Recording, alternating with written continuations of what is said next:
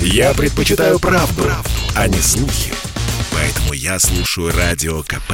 И тебе рекомендую.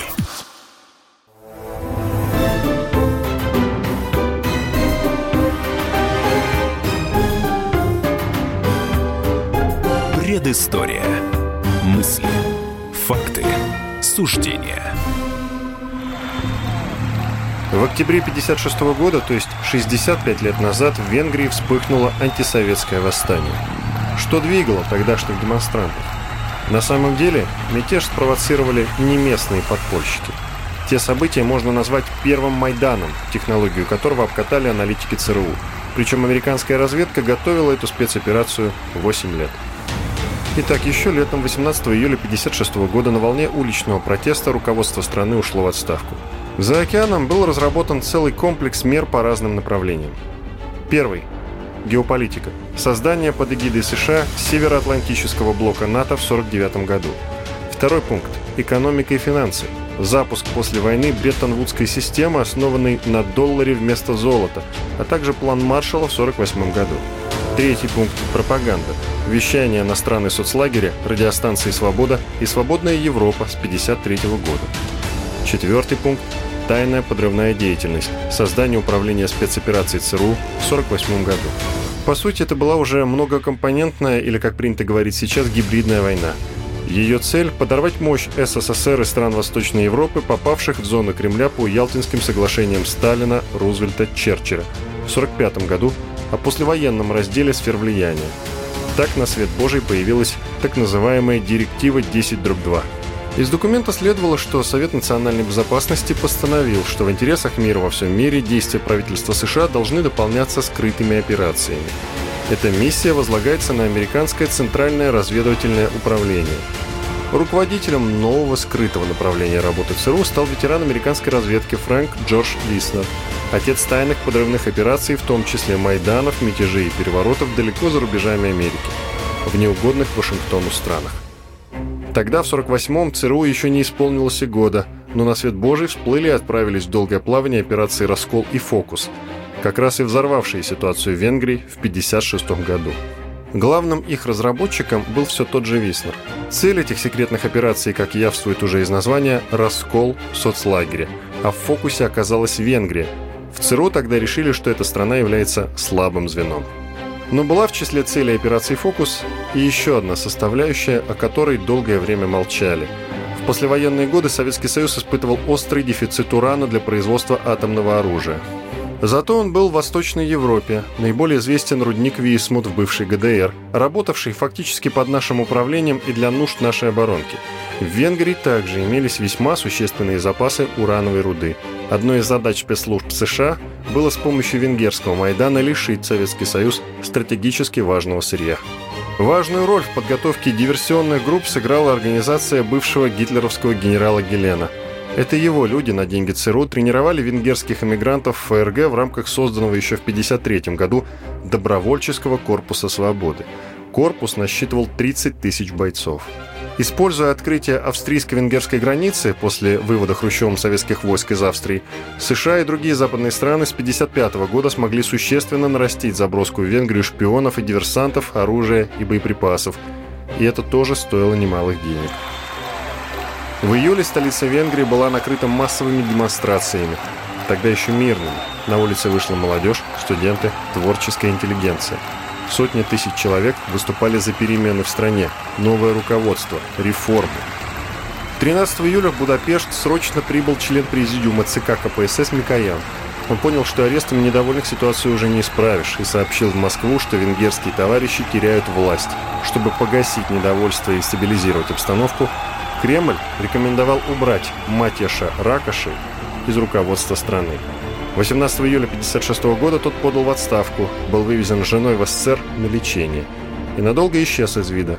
Горе-руководитель тихо жил у нас и умер в Нижнем Новгороде в 1971 году. Ну а осенью 56-го 200 тысяч человек вышло на улицы Будапешта. Мирный венгерский Майдан внезапно для Москвы обернулся кровавым путчем пришлось подключаться маршалу Жукову, председателю КГБ Серову, вводить танки.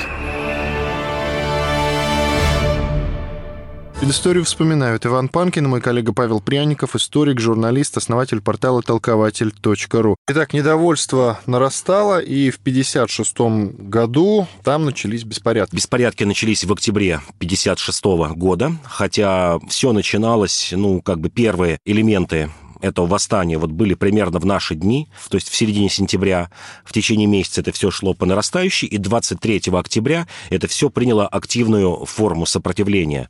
А, началось все с демонстрации студентов, которые выдвинули 16 требований к правительству Венгрии о демократизации, о свободных выборах, о введении частной собственности и тому подобное. Возглавил это движение, пока еще не восстание, вот первый день было движение, как раз Имре Нать. Его манифестанты видели снова лидером э, Венгрии, то есть не какого-то правого человека, как можно подумать, или фашиста. Нет, умеренно левого такого социалиста. Восстание было разогнано, началась стрельба, и тогда восставшие взялись тоже за оружие.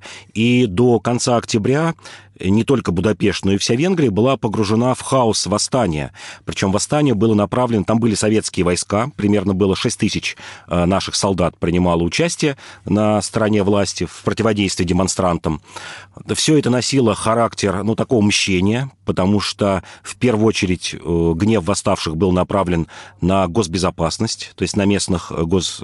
служащих госбезопасности, на венгерских коммунистов, комсомольцев, прилюдно вешали, расстреливали и тому подобное. И самое интересное, что первую неделю восстания, то есть до конца октября, э, Советский Союз э, не хотел принимать активное участие в этом, в подавлении венгерского восстания. Был страх, что это может открыть Третью мировую войну, что соседняя Австрия, из которой к тому времени, год назад, в 1955 году, были выведены советские войска, что соседняя Австрия, а, немецкие войска, э, немцы, э, венгерские иммигранты при поддержке НАТО войдут в Венгрию, и СССР не был готов. Хрущев вот и Жуков, причем, говорили, что мы не готовы к Третьей мировой войне, потому что наших войск там немного, все сомнут, и дальше после Венгрии начнется Чехословакия, Польша, где было неспокойно, Югославия, которая граничила с Венгрией, которая была настроена против Советского Союза. Но тут американцы прямым текстом сказали Хрущеву, что они будут поддерживать нейтралитет, что они не вмешаются в этот конфликт, что позже потом дало повод э, венграм и другим диссидентам Восточной Европы говорить о том, что американцы предали Венгрию. Тогда, со созрел план ввода советских войск. Э, план разрабатывал маршал Жуков, план назывался «Вихрь».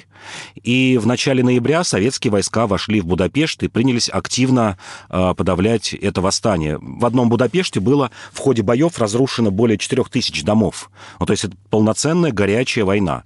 Что еще помогло Советскому Союзу в этот момент? Возможно, это прям даже чудо. Прям примерно в эти же дни, конец э, октября, началось вторжение Англии и Франции в Египет, так называемый Суэцкий кризис. И это отвлекло во многом силы НАТО, взоры западной общественности. Венгерское восстание у них отошло на второй план, потому что прямо в эти дни началась война в Египте. Не помогло. Почему не помогло? А, ну, не помогло, потому что... Вот разрушены дома, войска вошли, были разрушены дома, но э, венгры почему-то не отступились. Не отступились, была активная борьба, а не помогло потому, что были превосходящие силы Советского Союза.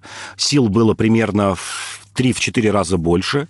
Было введено около 60 тысяч войск, около 3 тысяч танков. Венгерская армия была сильна, могла бы дать отпор, но венгерский генералитет и вообще в целом армия Министерства обороны сказали, что мы сохраняем нейтралитет, мы не будем занимать ни одну из сторон.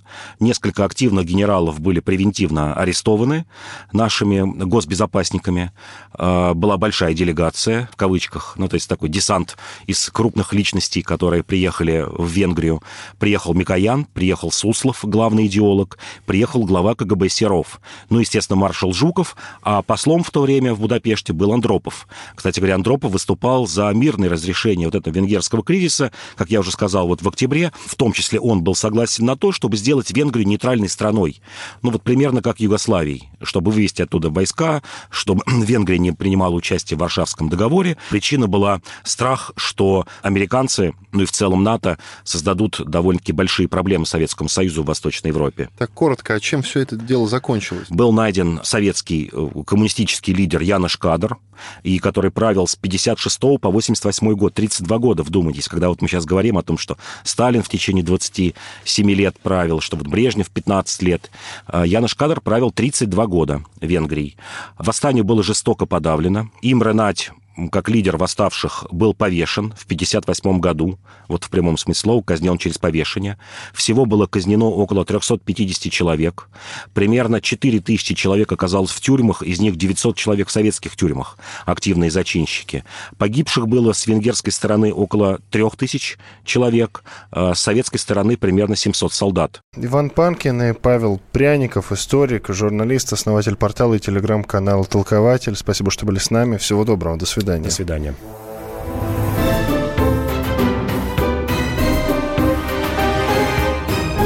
Предыстория.